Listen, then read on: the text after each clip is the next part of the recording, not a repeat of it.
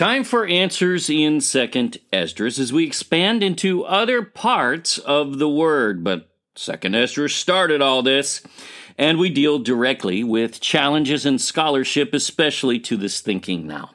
We started in 2nd Esdras with this crazy thinking that we do not go directly to heaven nor hell when we die, which requires an immediate judgment. Oh, see, here's the problem. That is never found in the whole of Scripture, nor the doctrine that we go directly to heaven or hell when we die. That might be church doctrine, but illiterately so. It doesn't represent Scripture. We'll show you the origin of what it does represent in a couple of videos. Now, we identify not just in Enoch, but the writings of Paul and even Messiah's words and others that there are chambers in the earth where our spirits sleep when we die awaiting the day of final judgment. So, second Esdras is consistent with the whole of Scripture there. There is only one judgment, only one consuming of the wicked with eternal fire in mass. Uh, yes, Satan returns and and you know all of that happens after a thousand years, but that's a that is minor in comparison to the day of judgment, which is all who have ever lived, resurrected at once, and judged by Messiah, and all of those wicked consumed. So we're talking billions at once. I mean, you want to talk about a miracle. His greatest work is yet to come, folks. So we are then given new bodies, and we will live with him forever. Satan has nothing to do with these chambers and has no power over them, and he's not the god of the underworld. That's stupid, occult, Greek mythology, not Bible. He wanders the earth in Scripture. That's what Messiah says, if you believe him, of course, and even still enters heaven, which we see in Job, we see in Jubilees, and we see even in Revelation. For a purpose, all the way up to Revelation 12, when he starts a war in heaven. Again, he's in heaven to do what? To accuse the brethren who were not created prior to creation, thus not there to accuse for those trying to claim that that war from Revelation 12 somehow happened before creation. Nonsense. Illiterate to Scripture. So we've dealt with that uh, in this series and Answers In Jubilees in great detail. So no such war has ever been recorded in all of Scripture, even the Watchers. They did not fight. In fact, they cringed when they got the news from Enoch of their coming judgment and what was going to happen uh, to them being locked away in the time of the flood. They cringed. They didn't fight. They were afraid of Yahuwah. Now, let's handle many of the challenges found in scholarship. These are going to be from scholars. I'm not going to go to everything they say because they go on and on and on. And this is already going to be a long video just dealing with all of this stuff. But we need to do this, and this is important. Um, but basically, this Bible thinking, because that's what this represents, we've shown you from the Bible. This is what the Bible says, um, which proves to be Bible and theirs actually does does not in origin. If you are jumping into this part of the series without watching, just warning right now, you're better. Uh, if you haven't watched the previous three videos, just stop. Go back to 23A, 23B, 23C, and then watch this one, 20, 23D, because it just, you are not going to get this otherwise. It won't make sense. This is a continuation, and it is a case building upon uh, really the references from the first two videos are the most important. So make sure you do that. Watch because you have no foundation by which to understand this material. That's all. Uh, we love that you're watching the video. Great. Thanks for coming here. But you're really better to have the foundation. So please do that. Uh, let's get to it. Let's go to Ephesians chapter 4, uh, 7 through 10. But unto every one of us is given grace according to the measure of the gift of Messiah. Indeed, grace, but remember we still have to be in relationship with Him to receive this grace. Understand that. He's clear on that. Read uh, Matthew 7, uh, read John 15. There's tons of places where He is very clear on that himself. Not Paul, him. Wherefore he saith, When he ascended up on high, he led captivity captive and gave gifts unto men. This is important. What is a captive?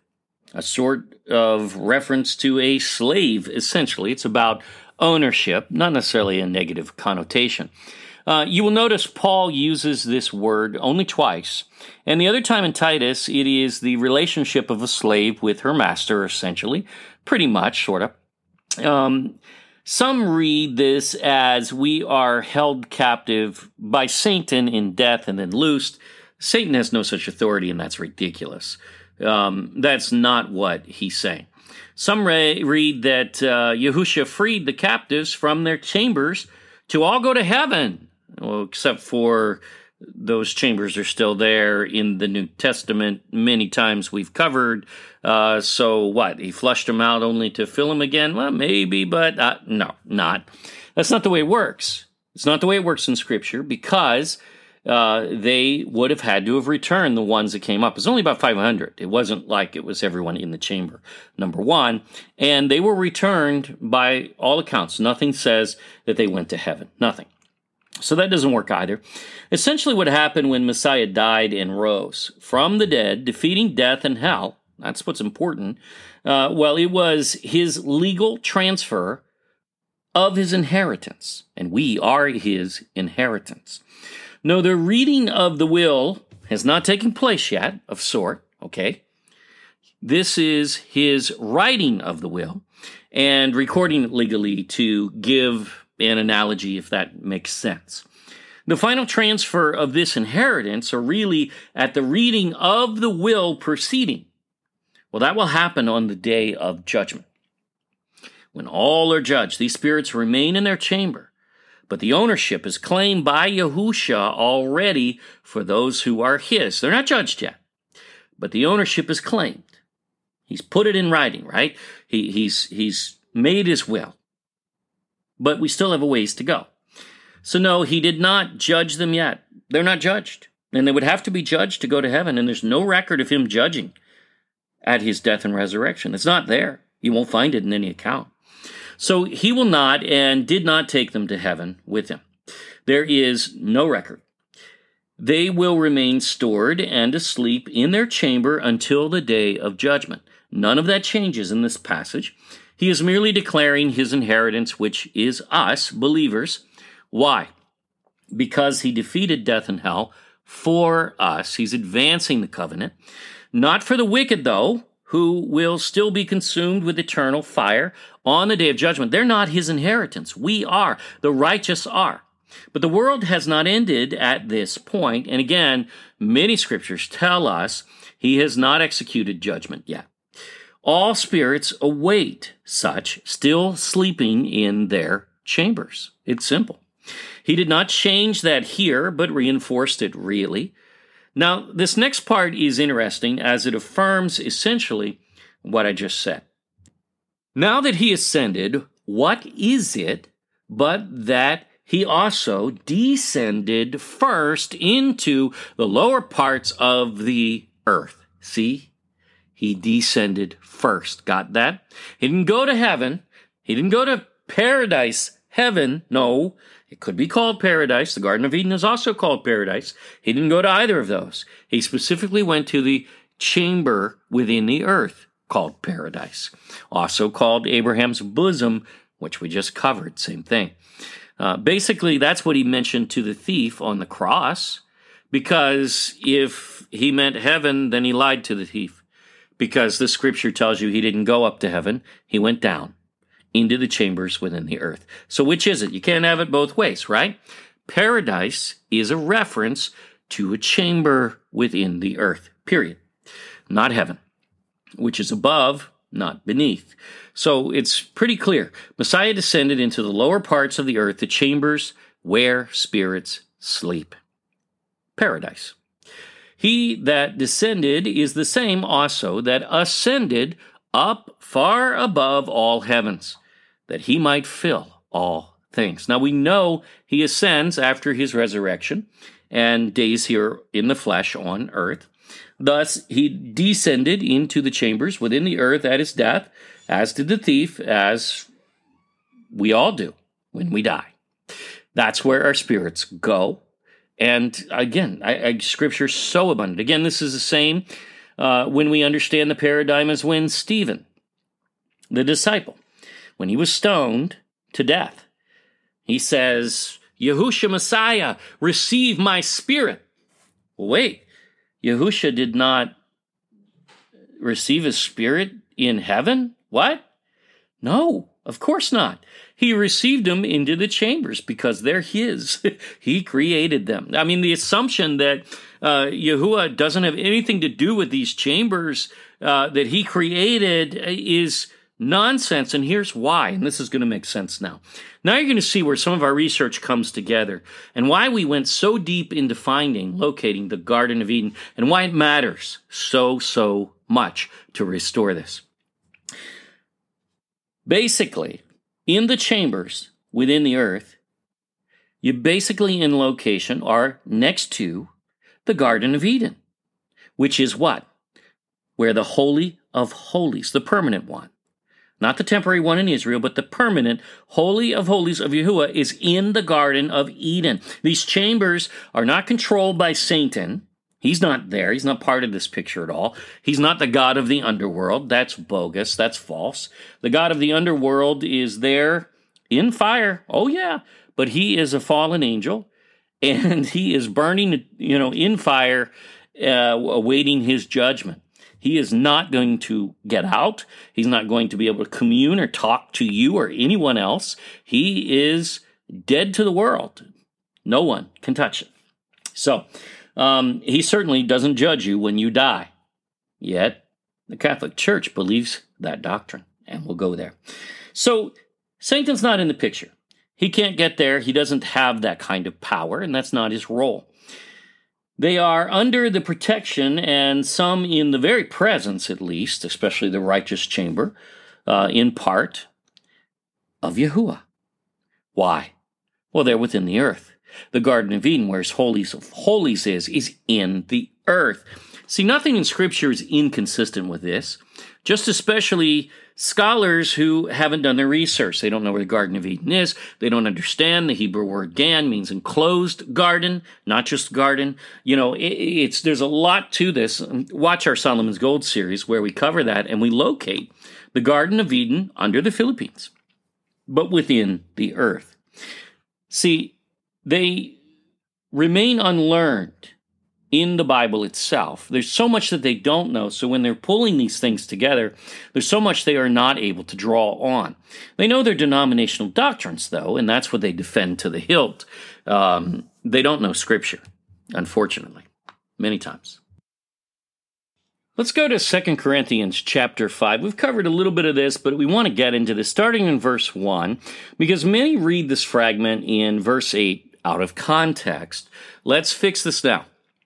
For we know that if our earthly house of this tabernacle, that's our bodies, that's what that's what Paul's talking about, were dissolved, and that's what happens, right? We, we're buried in the earth and we return to dust. That's what our bodies do, and our spirits go to the chambers within the earth. So, we have a building of Elohim, an house not made with hands, eternal in the heavens. Now, that's awaiting us on the day of judgment. Paul records, we receive new bodies, incorruptible bodies, on the day of judgment. We've covered that. Those are Paul's words, even, and this is Paul speaking here. So it's pretty clear that's how we are to read this.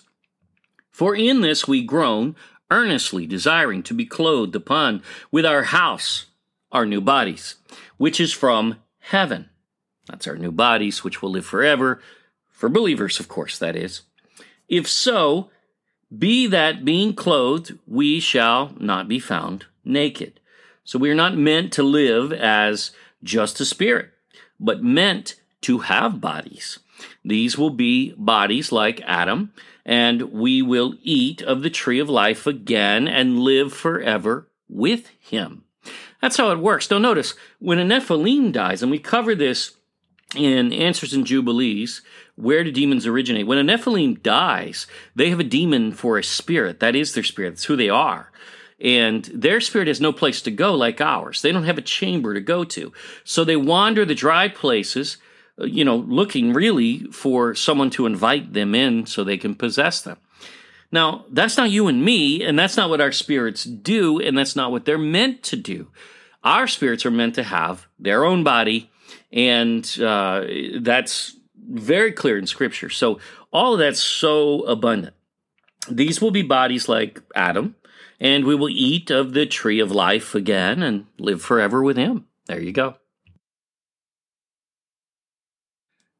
For we that are in this tabernacle, earthly body, do groan, being burdened, not for that we would be unclothed, but clothed upon, that mortality might be swallowed up of life. So, clothed in our new bodies, incorruptible bodies, that will live eternally. That's what he's referencing. And again, those are Paul's words exactly. Now, he that hath wrought us for the self same thing is Elohim, who also hath given unto us the earnest of the Spirit. So he's separating, he's showing you that there is the spirit and the body. That's the, those are the two elements of mankind. Um, now we're going to deal with soul in a whole video coming up. So I'm not going to get into that, but notice Paul doesn't mention that there. Uh, he's only mentioning the two components, and we'll tell you why. Therefore, we are always confident, knowing that whilst we are at home in the body, we are absent from Yahuwah. So get this when we are here on earth in our earthly bodies, this is what he's saying, we are absent from Yahuwah's physical presence. That's true. Yes, he is omnipotent, he is everywhere. But if he came to the earth in his physical presence, a whole lot of people would die. So, does that mean we have to go to heaven? And Paul overturns all the many passages from Messiah, from himself even, and other apostles, and even the Old Testament, which all tell us that when we die, we sleep? Of course not. Yet many do this with Paul all the time, turning him into a hypocrite, which is ridiculous, but they do it all the time. And then there are those that take that hypocritical position and then take that to say, oh, well, we should throw out all of Paul's words. Well, yeah, because you're listening to the church who paints Paul as a hypocrite. That's false in the first place. So you're taking the false doctrine and saying we should throw Paul out because the church teaches a false doctrine. Huh? That's not Paul's fault. And Peter warned us that he was taken out of context 2,000 years ago. 2 Peter chapter 3. Read it. Verses 7 through 9, here we go. This passage is so misunderstood. Not anymore. For we walk by faith, not by sight. Faith of what? Did, did you notice what he was just talking about? We just saw this passage is about our receiving new bodies that live eternally. It's the hope of the uh, day of judgment to come and life with Him eternally. So, when does that happen? Well, on the day of judgment, of course, according to Paul, especially many times over, we have covered. We are confident, I say, and willing rather to be absent from the body and to be present with Yahuwah. Wherefore, we labor that whether present or absent, we may be accepted of Him. Indeed, and this is an awesome scripture. But again, many need to fix their paradigm here in reading it. The assumption is one can only be in the presence of Yahuwah in heaven. That's a lie. That's not true. Not even remotely true, because you were in his presence in the chambers. Scripture is clear. We don't go there upon death. We'd have to be judged, and we're waiting the day of final judgment, so it hasn't happened. Again, this must be reconciled. And it's pretty simple to reconcile. Yahuwah's presence is in heaven indeed, but also, as we just discussed, in his holy of holies within the earth in the Garden of Eden. Boom. See, that is important to understand, and we've lost that over the years. So then we, we miss stuff like this because we don't realize that his presence is within the earth. You know, we're here in this paradigm thinking that Satan with a pitchfork rules the underworld as Hades does in Greek mythology. That is a lie. That's not true. That's not how the world works. It's such nonsense. And then you have science coming and saying, well, there's just magma inside the earth. Well, you know, except for that, the, the oil that's pretty abundant and, and, and the water, you know, because every time they've dug deep in the earth, seven and a half miles is the deepest, they found water flowing through rock. No magma. Didn't happen. Okay. They also know that there are uh, basically just hollow pockets within the earth, and there's pockets of other minerals and different things as well. So, uh, no, the whole earth is not magma inside, and the core is certainly not magma because scientifically that is complete nonsense. It makes no sense whatsoever. But it all plays into the same thing. See, the, the scientism is doing the same thing with Satan and the pitchfork. So we all think, oh, inside the earth. Now, is there a hell, a sort of hell in earth? Yes, for fallen angels. And they are burning there. That's fact. But men don't go there. So it just doesn't work. So many things are awry in the church today because they really haven't researched this stuff out. So if uh, check out Solomon's Gold series, Answers In Jubilees, and we well prove out, even map out by Noah's directions, uh, the route to uh, the Garden of Eden. It's in the Philippines, under the Philippines, within the earth. It's not up here. Okay, I know people will say, oh, but the Philippines doesn't look like the Garden of Eden. Where's the tree of life? Where's the two angels that guard? Okay, come on grow up and listen because we've covered this in such great, great detail. It's within the earth, and you're never going to see those two angels because you're never going to get close to it. but the fact is, um, that's where the Holy of Holies of Yahuwah is.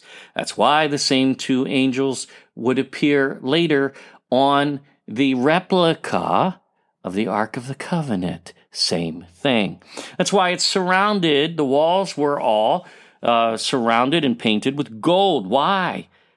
Because the Garden of Eden is the same. The Philippines is the land of gold, so it is covered with a coating of gold. See, these things are all right there. Facts.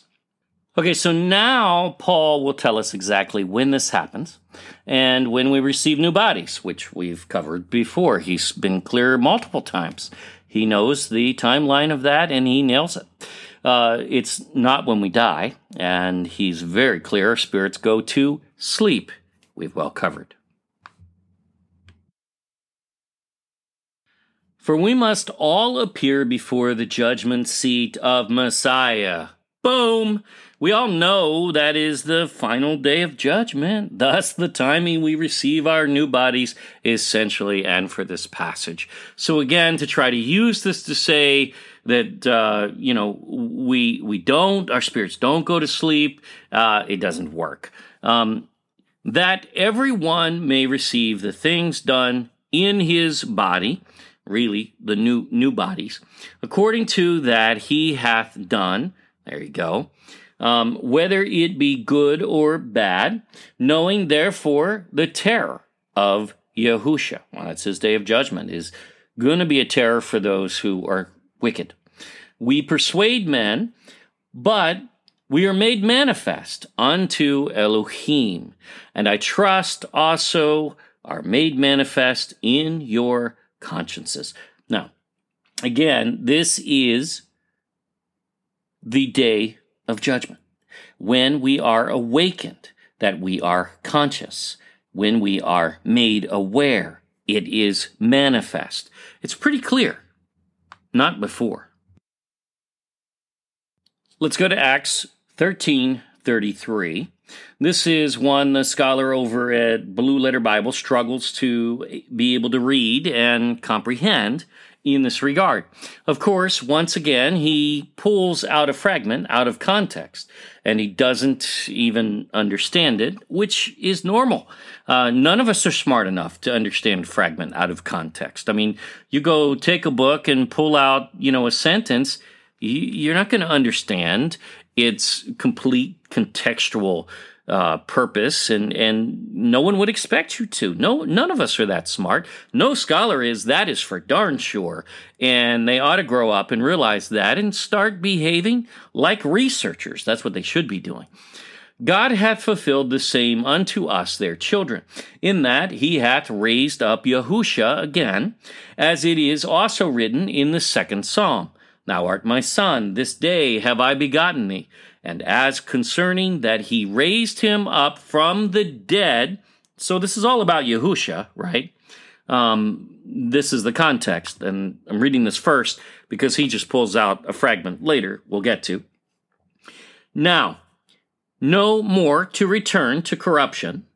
See, on earth, we live in corruption with corrupt bodies. But again, Paul says that we basically put on the immortal and the incorrupt. That's the difference. That's our new bodies.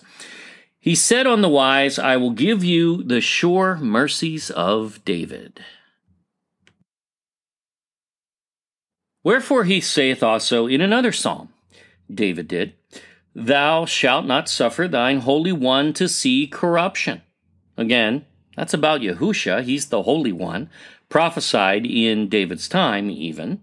Uh, for David, after he had served his own generation by the will of Elohim, fell on sleep. There you go again. Uh, his spirit went to sleep. Sleep means he's not awake, not conscious. That's what sleep means. And we can't change the definition. And was laid unto his fathers and saw corruption. When did he see corruption? When he was alive and his body corrupt at death uh, even still. Paul is clear, as we saw, we trade that corrupted body for a new, incorruptible one on the day of judgment. This doesn't change that. This should not be hard to understand, but the scholar doesn't get it. He's trying to use this to make the point against what it actually affirms. But he whom God raised again saw no corruption. That's Yahusha, he was perfect. He was sinless. David was not. You and I and every other patriarch are not either. Uh, all of sin and fallen short of the glory of Elohim. That's Romans 3:23. The point of this passage is not even what happens when we die yet again, and yet that's what we see often being used passages that really aren't even about the topic necessarily uh, tried to use to refute it when the ones that are very direct, they come right out and tell you what happens when we die and when we resurrect and what happens on the day of judgment, they are incredibly clear and they can't be debated. It is far too entrenched. The point of this passage, uh, basically, it reinforces the same view and mindset as we've already been teaching. So it really there's nothing to see here. Here's another the scholar over at Blue Letter Bible simply can't seem to read and comprehend. Again, he's a good guy. Uh, you know, we've read his stuff for years. We love Blue Letter Bible, by the way.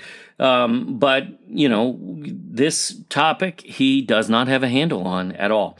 This is because he's steeped in a mindset, not the Bible. It's called church doctrine, the doctrines of men. We should all stick to reading the Bible and restoring it. Isaiah 14, 9 through 11. And then we'll take you back a couple of verses to see the context because he doesn't get this at all. Hell, now that's Sheol in Hebrew, uh, which simply means, uh, you know, within the earth, essentially, not a burning hell. Uh, though there is one included for, again, angels. The watcher fallen angels are there, but not men. From beneath is moved for thee to meet thee at thy coming. Meet what? Our spirit. Not your body. We know that. That's very clear in Scripture. You know the body is to return to dust. That's what Scripture says. It's very clear. Uh, by the way, someone asked, you know, what about cremation? How does that affect uh, us on the day of judgment? And the, the reality is, it doesn't affect you at all. Because to have your body cremated, it, it turns to to dust uh, in the earth, or if you cremate it, you're just speeding up the process, really. Um, the reality is, Yahuwah is going to give you, or Yahusha is going to give you a new body uh, on the day of judgment. So it, it, really matters not if someone's been cremated. So I don't worry about the ramifications of that. Just want to bring that up because we have had some people ask. It stirreth up the dead for thee, even all the chief ones of the earth. It hath raised up from their thrones all the kings of the nations. This is interesting. I'm going to finish reading and I'll explain. All they shall speak and say unto thee. Oh, wait a minute, they're speaking, they're saying. When does that happen? Ah, not while they're asleep in the chambers. Hello. Art thou also become weak as we? This is what they're saying when? On the day of judgment. Art thou, they're saying this to David. David was a great king. So now there's oh, dude, David, what you know, you're just as weak as we are. Your body went into the into you know dust just like ours did. Art thou become like unto us? I mean, we're the same. You're no better than us. Thy pomp is brought down to the grave, right? and the noise of thy viols. The worm is spread under thee, and the worms cover thee. Now, notice who's speaking here. They're only focusing on physical terms because, well, these are pagan rulers. Uh, once again, here's the problem. What is the context of this passage? We'll go back and read, but even here, this is the day of judgment. As these kings of the nations are being raised and speaking at the end on the day of judgment, again, this will be clear when we go backwards and see the context, so let's do so.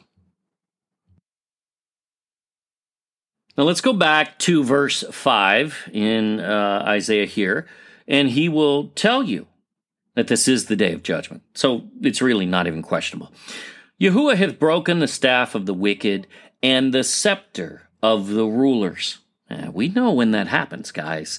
That is the day of final judgment. That is the context here. He who smote the people in wrath with a continual stroke. Now, this is talking really about the beast or the, the final eagle empire of Second Esdras. He that ruled the nations in anger is persecuted, and none hindereth. See, no one can stop Yahusha's judgment of the beast and of that final ruling power and of all the wicked on the day of judgment. No one. Period. We know this time period. It's very clear and very obvious. This is when spirits awaken and when they speak. That's why the rulers of the nations are now speaking because it's the day of judgment. But it says it again, twice here already. The whole earth is at rest and is quiet. All is stopped, folks. When are we in? We're on the day of judgment. That's what this is. The dead are all raised and judged now. That's where we are in Isaiah's vision here. It's all happening on this day. They break forth into singing. Well, of course, that's going to be the righteous that does that. Yea, the fir trees rejoice at thee, and the cedars of Lebanon, saying, Since thou art laid down, no feller is come up against us. So, in other words, since the beast and the final world empire was put down by Yahusha, the trees are safe. See, man is done ruining the earth at that point. It's pretty simple.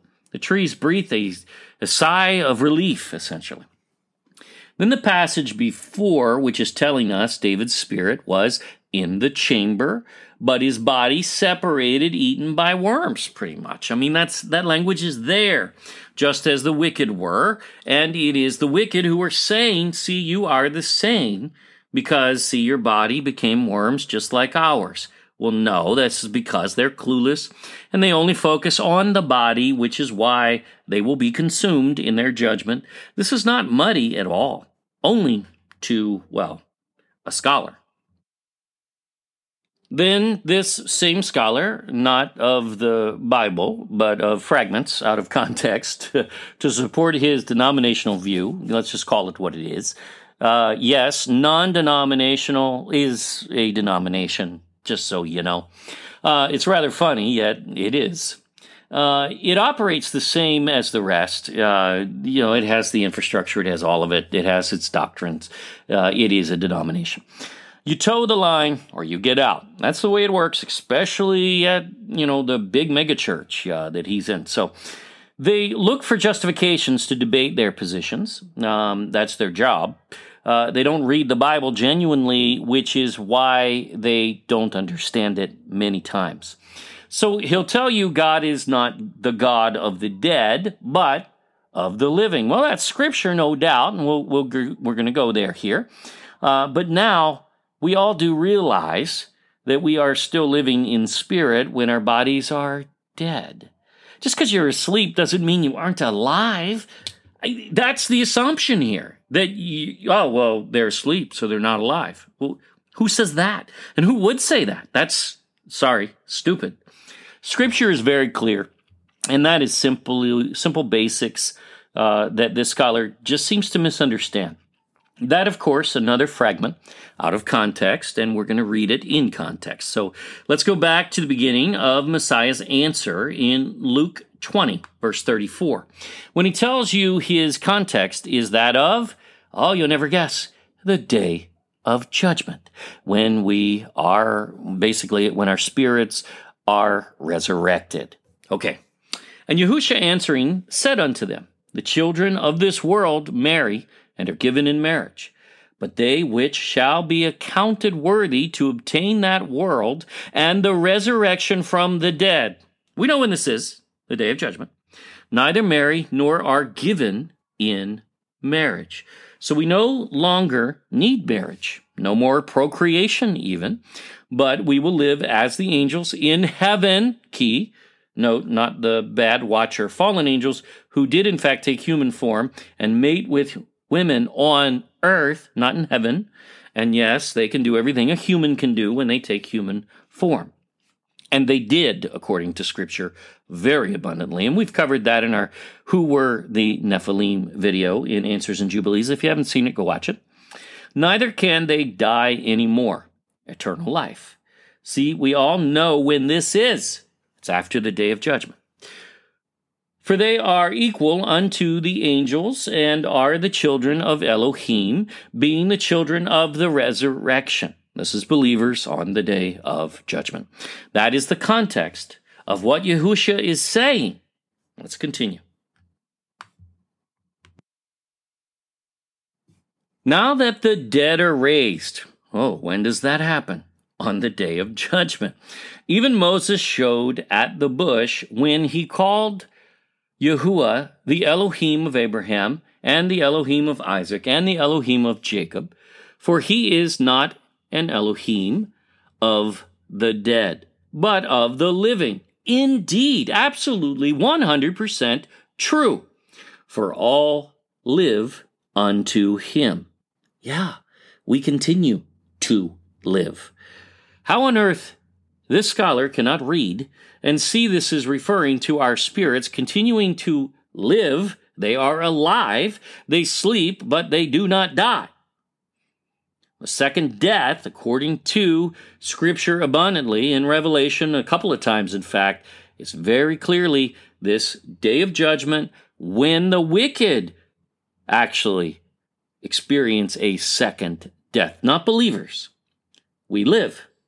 So we continue throughout. Again, asleep in the chamber in between. It is on the day of judgment that we then are judged right and given new bodies and live eternally with Him. How can a New Testament scholar not understand that we are not dead when we are physically dead? But our spirits continue. They should know that. I mean, that's standard New Testament duh. Uh, even Messiah said we sleep, meaning our spirits sleep, however.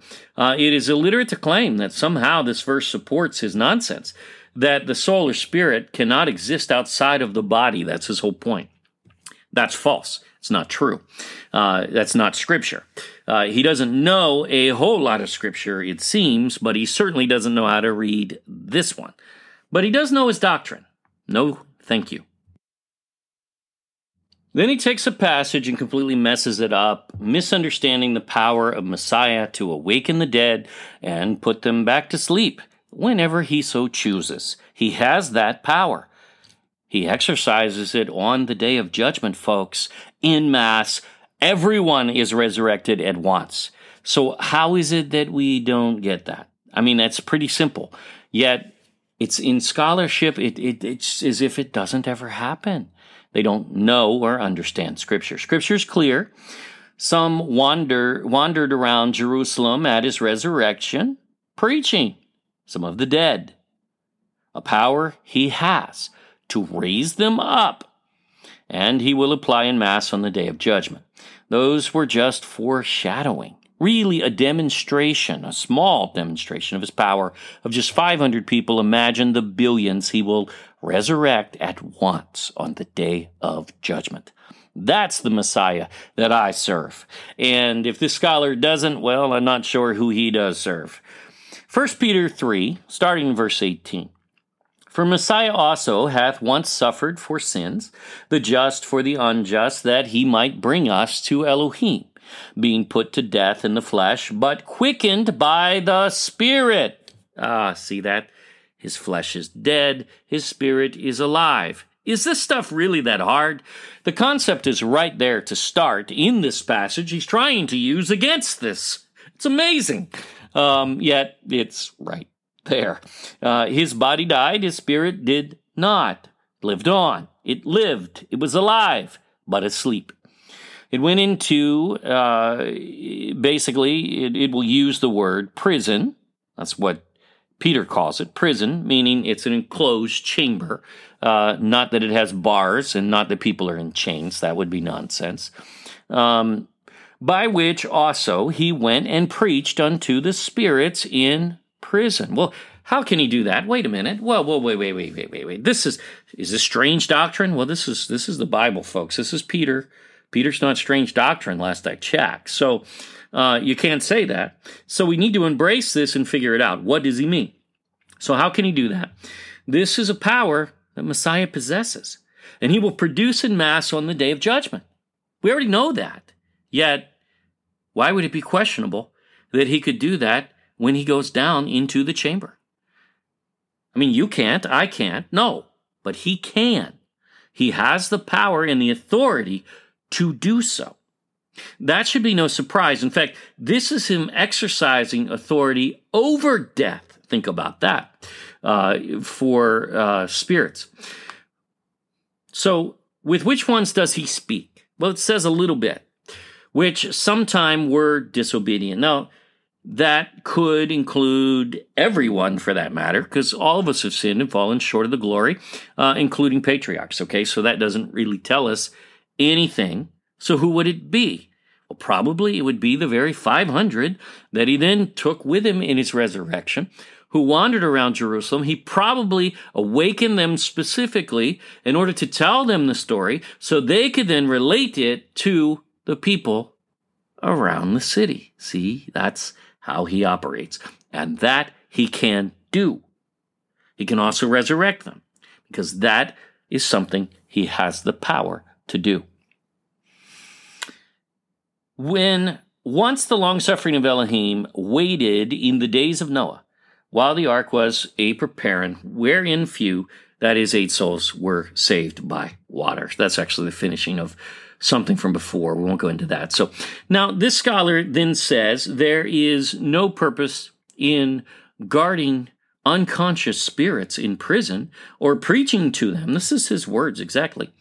The fact that they were under restraint shows them to be conscious. What? I mean, how ridiculous. He just basically changed the passage.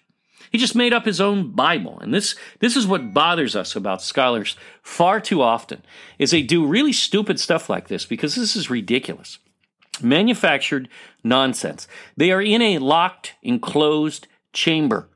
Really, there's no doorway on record either. And see, Satan, Well, he can't even get in, for one. It is to protect them while they sleep. That's why Peter calls it a prison. He just changed the paradigm and the Bible, essentially. He sees the word prison, and then they are in a chamber, not a prison, in our terms, and that's the Bible way of saying this. But the word prison's fine. Don't have a problem with it.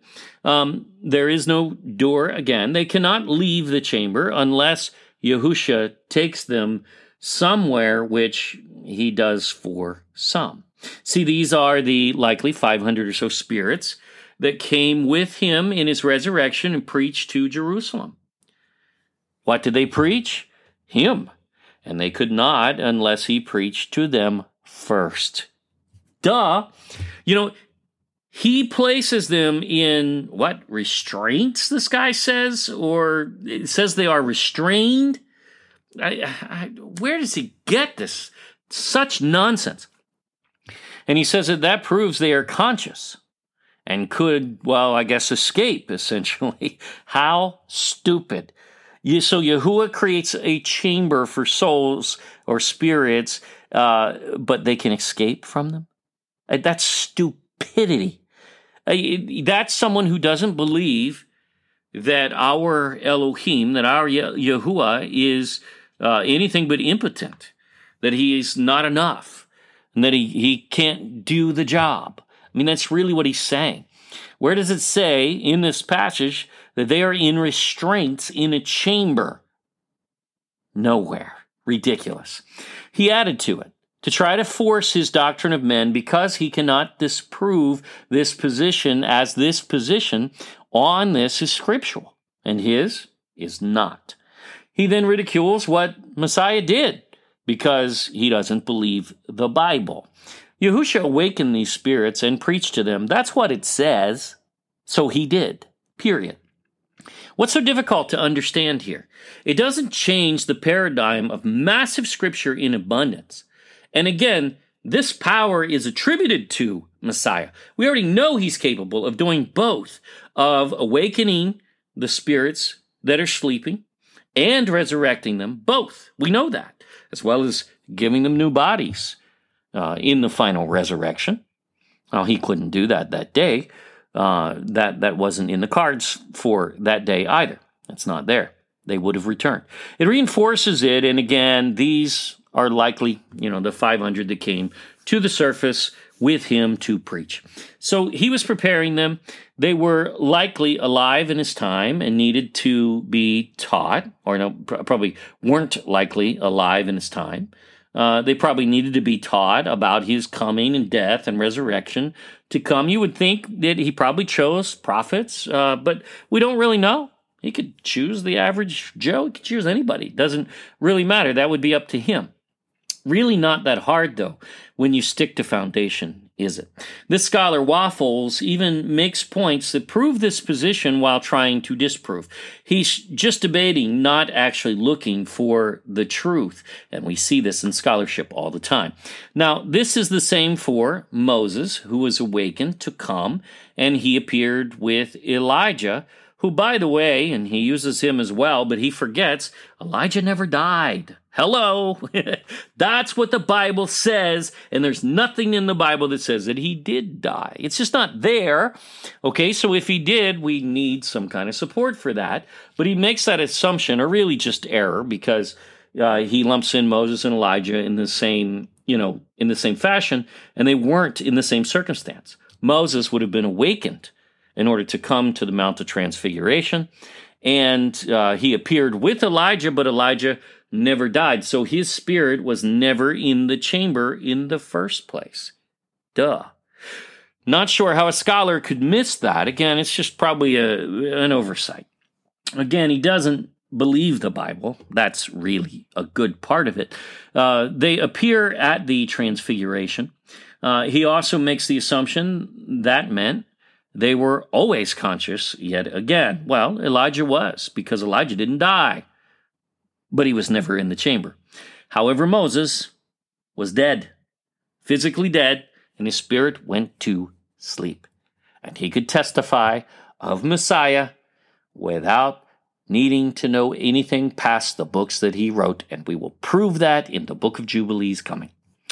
Messiah has the power first to awaken spirits from the dead. Second, these are likely two of the 500 that were awakened. Well, one, Moses, uh, would have been one of the 500 that was awakened and walked Jerusalem preaching the gospel. Very likely. That would make sense. Uh, now, this is in Matthew 17. You can go and read the whole count, but I wanted to mention that while we had you here. Uh, if you want to go through it all, go ahead, please read it all. But same concept, wrong thinking. Nothing there says they were conscious prior to uh, Messiah's coming down, at least not Moses, into the chambers and awakening some for his purpose, and that's the 500 there. Uh, they would return there after they were done with their purpose. Though again, Elijah again is not he's he's not dead, so not as far as scripture is concerned. Now, that is never recorded. In 2 Corinthians 12, Paul is caught up into heaven, uh, basically as paradise. Wait a minute. But, but, but paradise is a chamber in the earth, isn't it? Well, paradise is also the Garden of Eden, right? I mean, paradise has different connotations uh, depending, and you have to look at the context to see which one.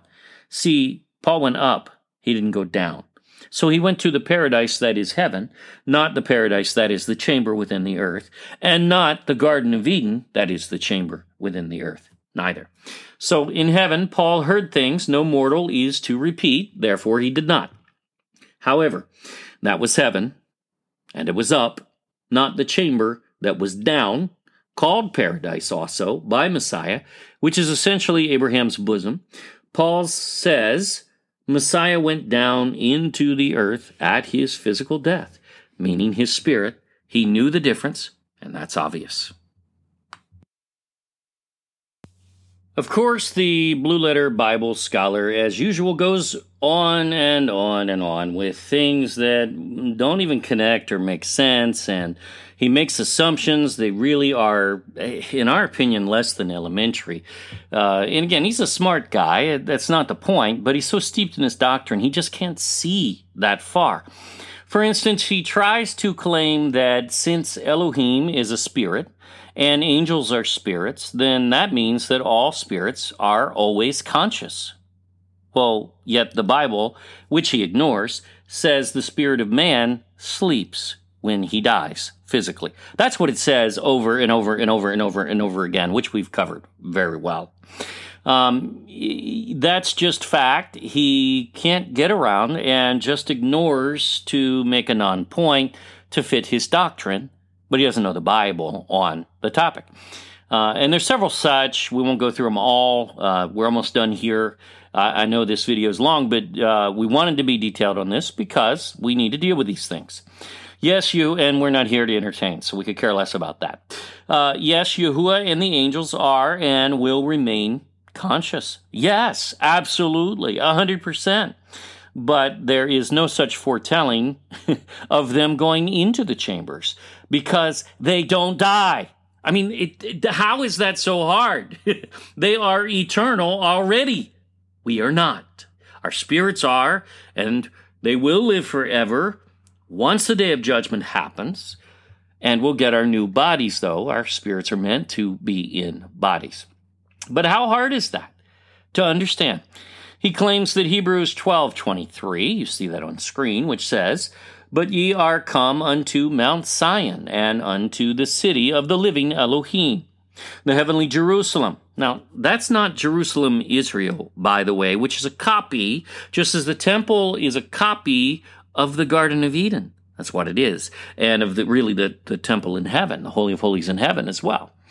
Um, watch part 12A of Solomon's Gold series, and we explain that even with map, and to an innumerable company of angels, to the general assembly and church of the firstborn. Wait a minute. You mean Adam has a church? No. Stop. The angels were the firstborn, or created on the first day of creation before man, who was created on the sixth day. And this is their assembly so, not even talking about men yet. It's not even there. Uh, which are written in heaven. and to Elohim, the judge of all, and to the spirits of just men made perfect. There you go. Now, there's men's spirits, the righteous ones. Uh, and when is this event? Again, this is the end times, the day of judgment. So it really doesn't, you know, it, it doesn't apply to uh, basically as a counterpoint. It actually affirms this view that we've been explaining. And to Yahusha, the mediator of the new covenant, and to the blood of sprinkling that speaketh better things than that of Abel. So again, he takes a passage on the day of judgment when spirits are awakened to say they are always conscious. Well, because why? Because they were just awakened on the day of judgment. That's kind of nonsense, isn't it? Uh, he goes to Revelation 15, we've covered, uh, so I'm not going to go there. Uh, in the death of the innumerable multitude, also not understanding the time of that.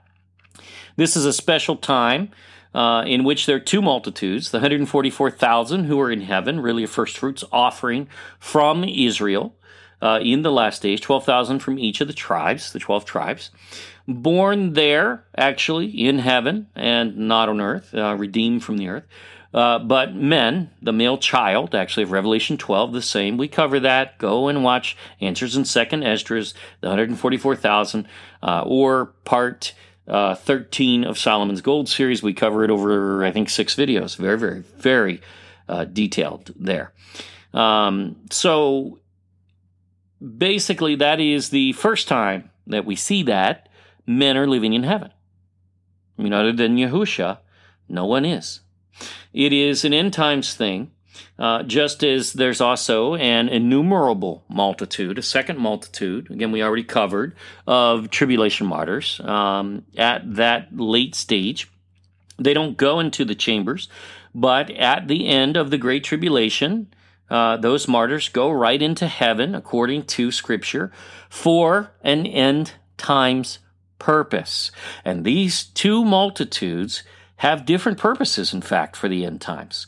So finally, he screws up and under, misunderstands, uh, which we have covered, that in Revelation 6 and 2nd Esdras as well affirms it, uh, as what you know we've covered.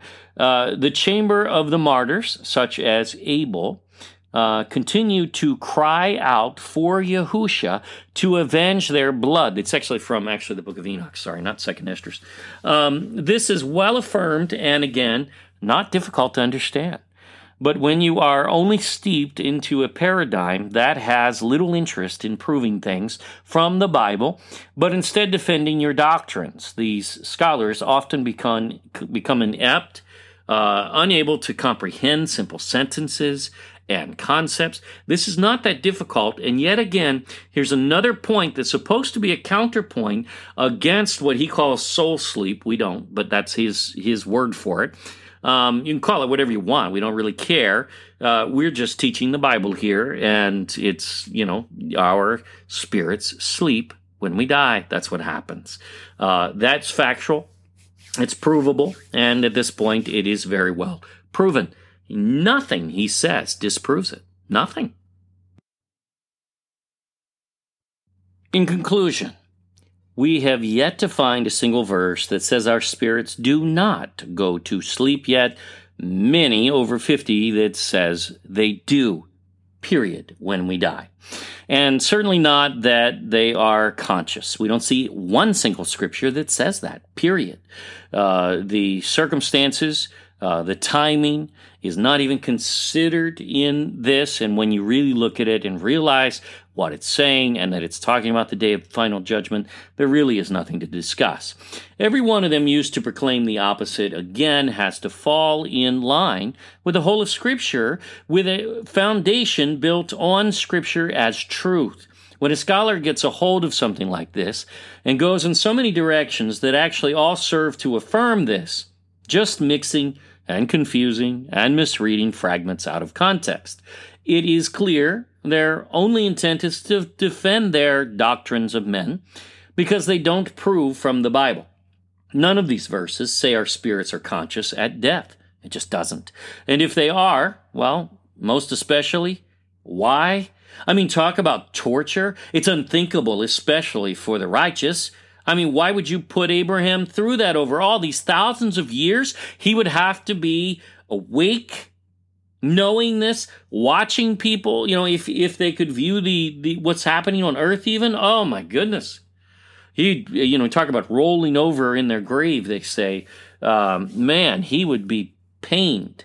It would be the worst kind of torture, really. I mean, you know, watching Israel taken captive and uh, even into Egypt, uh, the slavery, and then you've got into Assyria and then Babylon and then for good. You know, it's wow. I, that would be very painful for old Abe to uh, to watch. And no, Yahuwah wouldn't do that to him. Don't believe it. Uh, not buying it. It's unthinkable. Um, for what? Uh, what are our spirits doing? Uh, basically, in these chambers, if if they're not sleeping, why why are they there? Right? It, it doesn't make sense unless they're sleeping and resting, awaiting judgment, which is exactly what they're doing. Of course, this scholar doesn't bother to even ask such a question of himself and his doctrine because he can't answer it. And we see this all the time in scholarship. Not well and accurately, anyway, at least because his position is actually not biblical.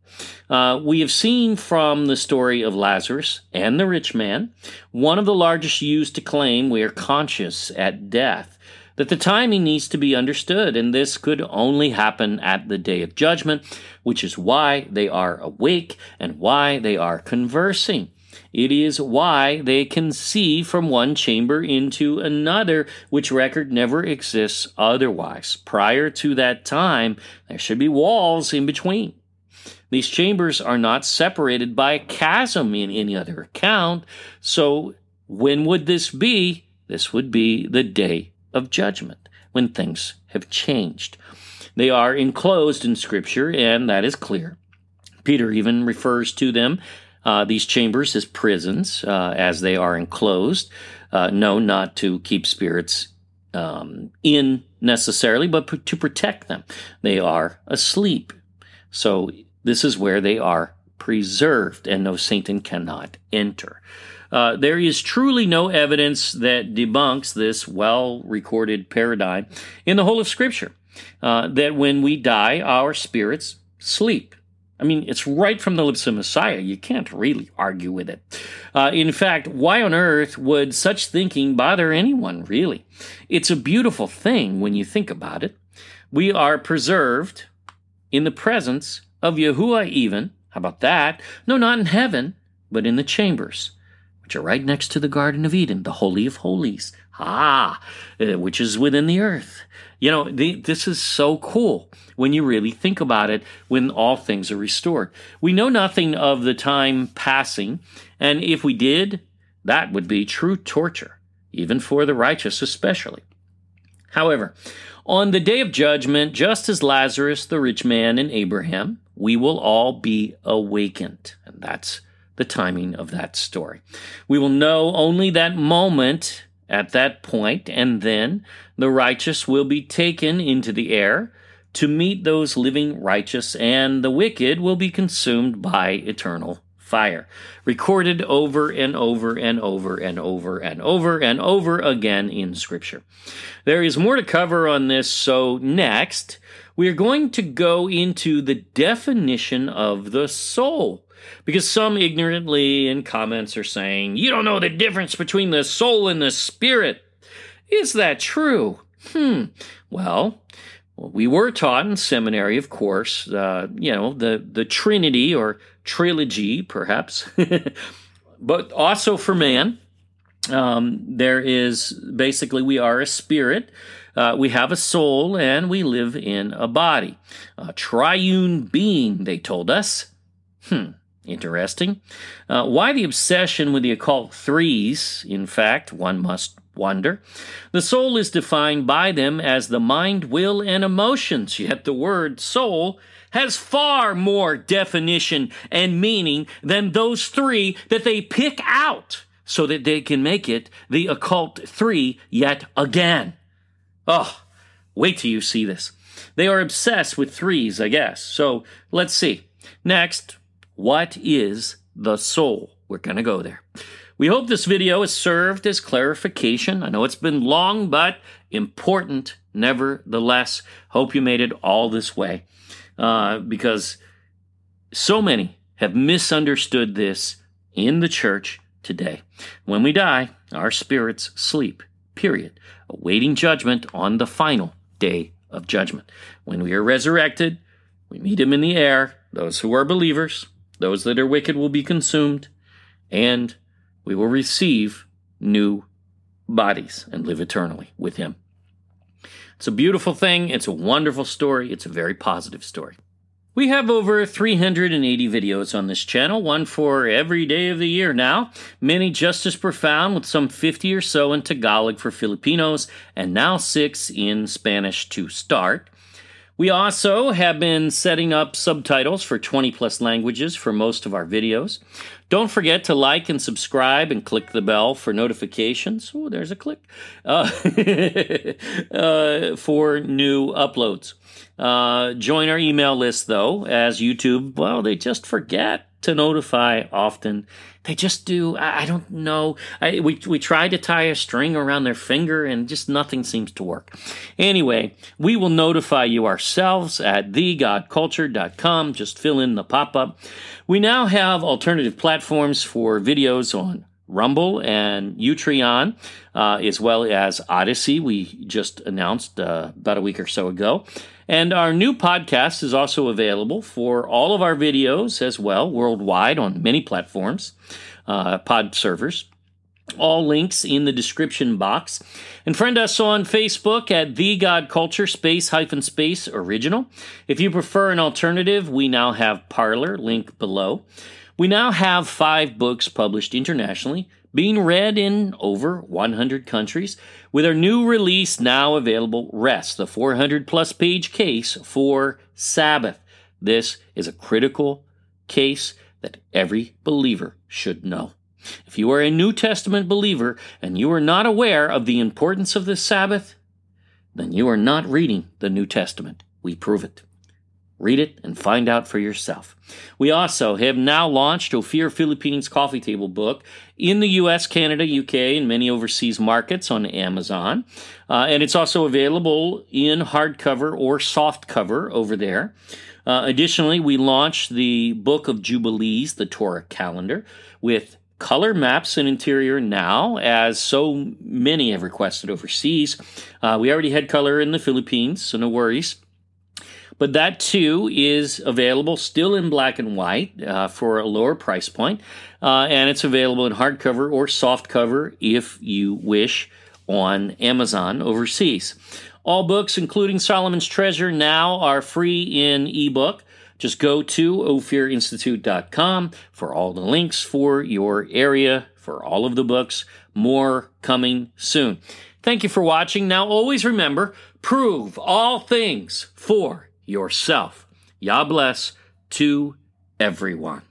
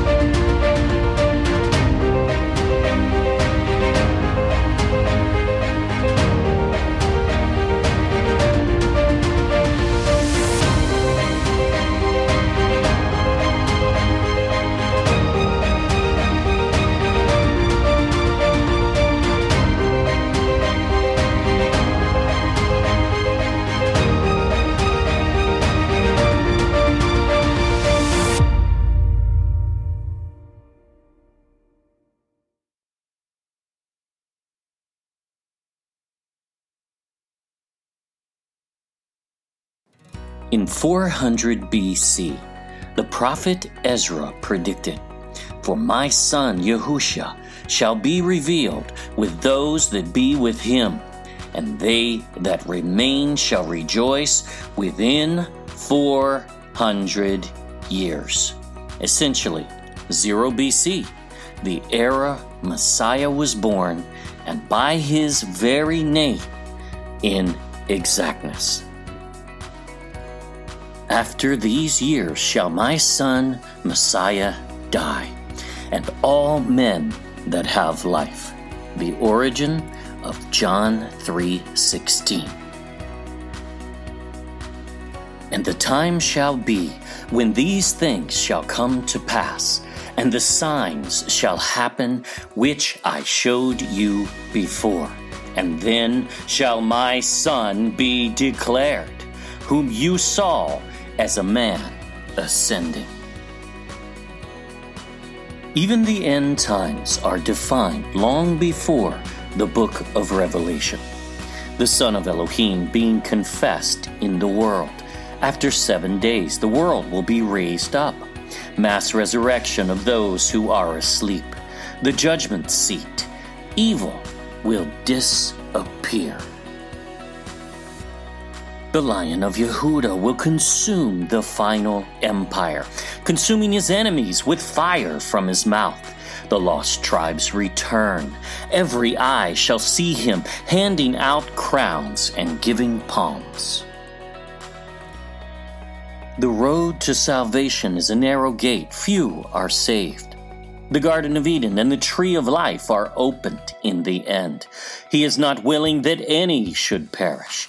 The signs of the end times and origin of Matthew 24 in part. These are just some of the many prophecies in the book of 2nd Esdras, long before the book of Revelation was conceived.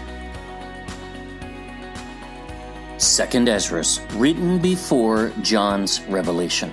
This is the interpretation of the dream which you saw, and whereby you only are here lightened. For you have forsaken your own way, and applied your diligence unto my law, and sought it. That's Yahuwah speaking to the prophet Ezra. Second Esdras is dated at least 1st century BC, as it is used to interpret Habakkuk and blessing of the prince of the congregation, who is Messiah. This includes a radiocarbon dating testing uh, as well of one fragment from 120 to 5 BC. We cover this in the introduction. This book includes 1st Esdras as well, which is also dated to the 1st century BC, when one examines what is called in fraud the Proto Esther fragments from the Dead Sea Scrolls, which do not remotely fit Esther, but are a match to 1st Esdras. We cover this in the introduction of this book, as well as on our YouTube uh, videos on Esther in the original canon series. Second Esdras was quoted by Messiah according to the original authorized 1611 King James Version. Matthew 23, 37, and 38 is a direct quote from Second Esdras, which is anchored right there in the margin note as the origin of Messiah's words. For Esdras is second Esdras, which we explain in the introduction. Yes, he quoted second Esdras multiple times. When accurately dated, 2nd Esdras proves the origin of significant doctrine in the New Testament. We cover many such instances in the introduction. There is a reason why these two books remain in some Bible canons to this day. They test as inspired scripture. Test them for yourself. Get your copy now, free in ebook. Again, this content is free. If you would like it in print, it is available on Amazon internationally and Shopee Philippines. Just go to 2esdras.org. Download the ebook, and the links are there for your area.